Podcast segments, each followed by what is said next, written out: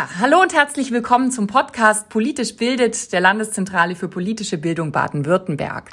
Der Demokratie werden seit einiger Zeit ja Krisensymptome bescheinigt. Besonders die Pandemie hat teilweise demokratiekritische bis demokratiefeindliche Tendenzen verstärkt.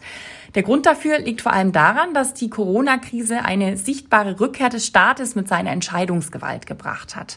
Das mögen viele als radikalen und oft nicht nachvollziehbaren Eingriff in ihr Leben verspürt haben. Aber kann in einer Demokratie alles demokratisch entschieden werden? Ich bin Bianca Braun und spreche mit Professor Alexander Thiele von der Business and Law School Berlin. Er beschäftigt sich mit Staatstheorie und öffentlichem Recht. Für die Publikation von Deutschland und Europa, Demokratie in Krisenzeiten, Herausforderungen und Chancen, hat er einen Aufsatz zu dem Thema die eingehegte Demokratie, warum und wie die Demokratie im demokratischen Verfassungsstaat begrenzt wird, verfasst. Hallo, Herr Thiele. Hallo, Frau Braun. Ja, schön, dass wir Sie für den Podcast gewinnen konnten. Ich starte auch gleich mit unserer Kernfrage heute. Wie sähe das denn aus, wenn in Deutschland alles demokratisch entschieden würde? Können Sie uns da ein Beispiel geben? Ja, das klingt ja erstmal sehr schön. Also wer wäre gegen Demokratie und wäre es nicht toll, wenn alles demokratisch entschieden würde? Ähm, man kann aber sich relativ schnell klar machen, dass es doch Bereiche gibt, in denen wir selbst eher nicht bereit sind, darüber demokratisch zu entscheiden. Denn demokratisch zu entscheiden bedeutet ja Mehrheitsprinzip. Das heißt, man entscheidet per Mehrheit und da gibt es auch immer eine Minderheit, die überstimmt wird und die das mittragen muss. Und dazu sind wir beispielsweise in Bereichen des engeren Familienlebens natürlich nicht bereit. Können Sie das vielleicht nochmal genauer ausführen? Was, was könnte das zum Beispiel sein im Familienleben, wenn es so richtig an persönliche Dinge geht? Naja, man kann es natürlich sozusagen überspitzt formulieren, dass man sagt, also wir würden uns bestimmt nicht vorschreiben lassen, wen wir heiraten wollen per Mehrheitsbeschluss. Wir würden aber, wenn man vielleicht etwas realistischer rangeht, vor allen Dingen auch unser Familienleben uns nicht vorschreiben lassen wollen. Also wie viele Kinder sollen wir eigentlich haben? Es gibt ja zum Beispiel äh, in China oder es gab in China die Ein-Kind-Politik, wo also vorgeschrieben wurde, wie viele Kinder man haben darf und wie viel, ähm, äh, wie das Familienleben also zu gestalten ist. Das würden wir mit Sicherheit nicht akzeptieren. In diesen Bereichen würden wir nicht tolerieren, dass uns jemand mit Mehrheitsbeschluss vorgibt, wie wir zu leben haben. Und da kann man viele andere Bereiche finden. Und es ist ein ständiges sozusagen Abwägen, auch für den demokratischen Verfassungsstaat, wie weit er in diese Bereiche vordringen darf. Wir haben jetzt gerade ein Urteil des Europäischen Gerichtshofs gesehen zur Vorratsdatenspeicherung. Ja, auch da geht es um die Frage, inwieweit sind wir eigentlich bereit, unsere Daten pauschal dem Staat zu überlassen? Also wie weit wollen wir, dass der Staat uns ausleuchten kann? Und das sind die die Fragen, die sich stellen, wenn es darum geht, wie weit demokratische Entscheidungen möglich sein sollen. In Deutschland ist es jetzt ja nun nicht möglich, dass der Staat so ins Familienleben eingreift, wie es in China der Fall ist. Was ist denn da der sogenannte Sicherheitsmechanismus dafür? Ja, das ist, wenn man sozusagen etwas globaler spricht, das sogenannte Rechtsstaatsprinzip, das vor allen Dingen geprägt wird eben durch die Grundrechte. Diese Grundrechte sichern, so nenne ich das immer, einen Raum der Dunkelheit, wenn man so will, der der Ausleuchtung des Staates entzogen ist. Und die Frage, die sich dann immer stellt im Verfassungsstaat ist, wie weit reicht dieser Raum der Dunkelheit? Wie weit wollen wir den Staat sozusagen in unser Leben hineinlassen? Klar ist aber, dass im demokratischen Verfassungsstaat eine Grenze gezogen wird. Umstritten ist, wenn man jetzt mal von Extrembeispielen absieht, immer, wie weit geht diese Grenze? Und die müssen wir ständig auch neu aushandeln. Das Beispiel Vorratsdatenspeicherung habe ich genannt. Aber es gibt eben auch viele andere Bereiche, wo wir immer wieder überlegen müssen, wie weit wollen wir gehen? Wie weit soll der Staat eingreifen dürfen? Aber er darf es in jedem Fall nur bis zu einem bestimmten Punkt. Und über diesen Punkt müssen wir öffentlich debattieren. Was gibt denn der Rechtsstaat vor? Was ist nicht verhandelbar? Ja, dazu müssen wir einfach mal ins, ins Grundgesetz hineinschauen. Da sehen wir eben in den Artikeln eins bis neunzehn, eine Lektüre, die ich jedem sehr ans Herz lege übrigens, die fundamentalen Grundrechte. Da geht es um das Recht auf Leben, da geht es um das Recht auf Gesundheit. Das haben wir gerade in der Corona-Pandemie erlebt. Da geht es um das Recht, die Meinung frei äußern zu können, die Kunstfreiheit, sich versammeln zu dürfen und ähnliche Dinge. Diese Rechte stehen all uns Bürgerinnen und Bürgern fundamental zu. Und in diese Grundrechte darf der Staat, Achtung, zwar eingreifen, er darf sie beschränken, aber eben nicht so beschränken, dass nichts mehr von ihnen übrig bleibt. Ja? In der Corona-Pandemie haben wir das gesehen. Natürlich darf der Staat zur Sicherung von Leben und Gesundheit und zur Verhinderung einer Überlastung der äh, Krankenversorgung äh, auch möglicherweise in unsere Freiheiten eingreifen. Aber die Frage, wie weit das geht, ja, ist eben dann letztlich die entscheidende. Jawohl, und genau da ähm, treten dann oft die Probleme auf. Wo sind hier die Grenzen? Können Sie das nochmal ausführen?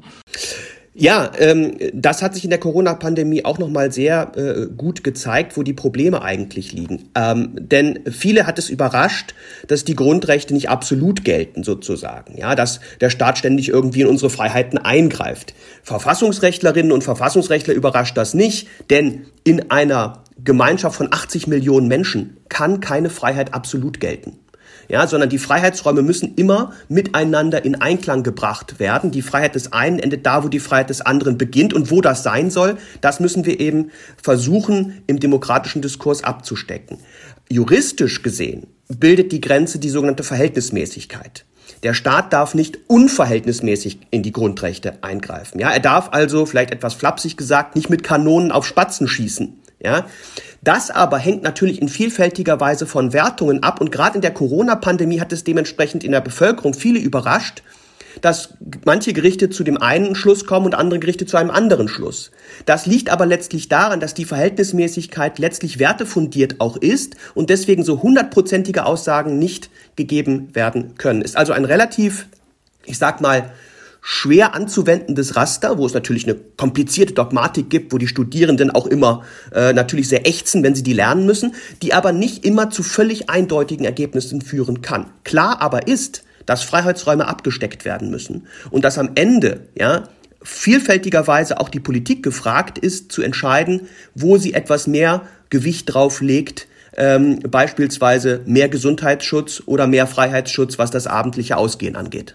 Ja, und äh, das tragen dann die Bürgerinnen und Bürger mit, die die äh, Politiker ja auch gewählt haben, ähm, die die Entscheidungen befürworten. Aber es gibt ja immer auch Menschen, die die Entscheidungen nicht befürworten beim sogenannten Mehrheitsprinzip. Genau so ist es, ne? Das Mehrheitsprinzip ist ja eigentlich ein verkürzter Begriff. Äh, klingt so schön, Mehrheit. Ähm, da, man vergisst gerne mal, dass das Entscheidende sozusagen, die entscheidende Gruppe des, des, des Mehrheitsprinzips eigentlich die Minderheit ist, die überstimmt wird. Denn die, dass die Mehrheit die Entscheidung trägt, ist ja klar. Sie war ja dafür. Äh, das Problem des Mehrheitsprinzips ist eigentlich immer die Minderheit. Und wie schaffen wir es, dass die Minderheit diese Entscheidung mitträgt, jedenfalls nicht offen rebelliert, ja, äh, und damit überhaupt möglich macht, dass Entscheidungen dann auch durchgesetzt werden können? Das ist die entscheidende Frage. Und da hilft eben oder da helfen eben die Grundrechte in besonderer Weise, indem sie verhindern, dass die Mehrheit zu weit in die Bereiche eingreift, wo ich das auf gar keinen Fall akzeptieren würde. Aber dass das Mehrheitsprinzip für eine Minderheit immer mit gewissen Zumutungen einhergeht, das lässt sich nicht vermeiden.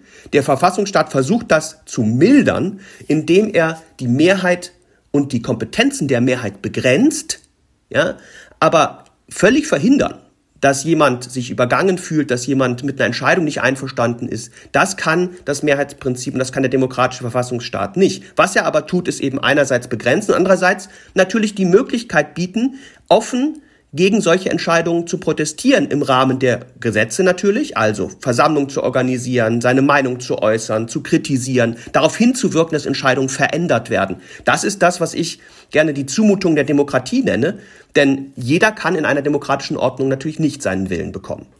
Das haben wir jetzt während der Corona-Pandemie sehr plastisch gesehen, die Demonstrationen, Menschen, die eben nicht mit der Mehrheitsentscheidung äh, konform gegangen sind.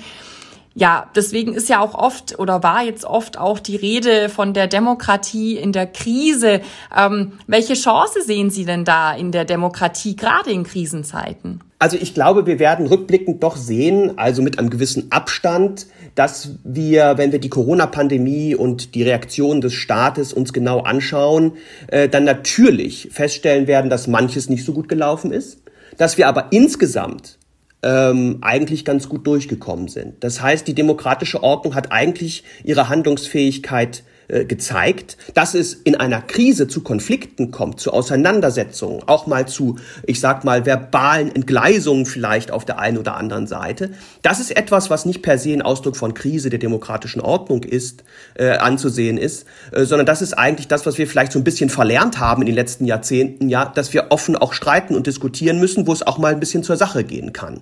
Ähm, ich glaube also schon, dass wir sehen, ähm, und das gilt übrigens in allen Krisen der letzten Jahre, wir haben ja relativ viele gehabt, dass die demokratische Ordnung, die immer so als so ein bisschen lethargisch, langsam und nicht ähm, ähm, adäquat schnell genug gilt, ähm, doch bewiesen hat, dass sie eigentlich mit diesen Krisen ganz gut umgehen kann. Denn der Unterschied, und das ist ja das, was uns von autoritären Regimen unterscheidet, der Unterschied zu diesen ist ja, dass eine Demokratie immer darauf bedacht sein muss, nach Möglichkeit wirklich alle mitzunehmen. Und das ist die große Herausforderung, die eine demokratische Ordnung hat. In China entscheidet Xi Jinping einfach und die Sache wird erledigt. Und wer aufmuckt, wird entweder inhaftiert oder sogar äh, Schlimmeres. In, in einer demokratischen Ordnung ist die große Kunst, zu versuchen, Krisen zu lösen, adäquat zu re- reagieren, aber gleichzeitig möglichst viele, eigentlich idealerweise alle, irgendwie mitzunehmen. Dass das nicht perfekt gelingt, ist klar, aber ich glaube, insgesamt sind wir ganz gut durchgekommen.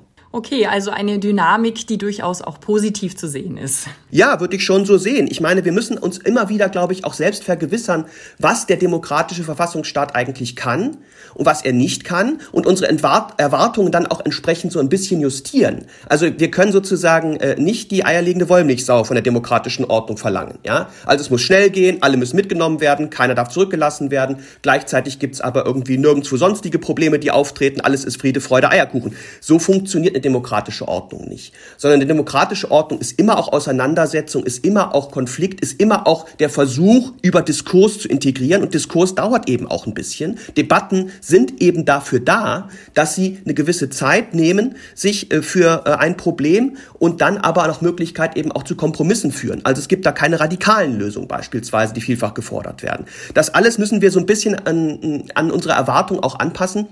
Oder anders gewendet, wir müssen unsere Erwartungen anpassen an das, was eine demokratische Ordnung eigentlich leisten kann und was eben sie nicht leisten kann. Also wer diese äh, bisweilen etwas seltsame Sehnsucht nach schnellen Entscheidungen, alles muss sofort entschieden werden, ja, ganz schnell und zügig, das wird letztlich eigentlich nur in autoritären Regimen äh, befriedigt, aber äh, mit den damit einhergehenden Konsequenzen. Dann wird eben auch keiner gefragt. Ja, vielen Dank für diese gute und wichtige Feststellung und dieses Fazit gleichzeitig. Damit sind wir auch schon am Ende. Vielen Dank für das Gespräch, Professor Alexander Thiele. Sehr gern, Frau Braun. Jawohl, damit sage ich Tschüss und danke fürs Zuhören.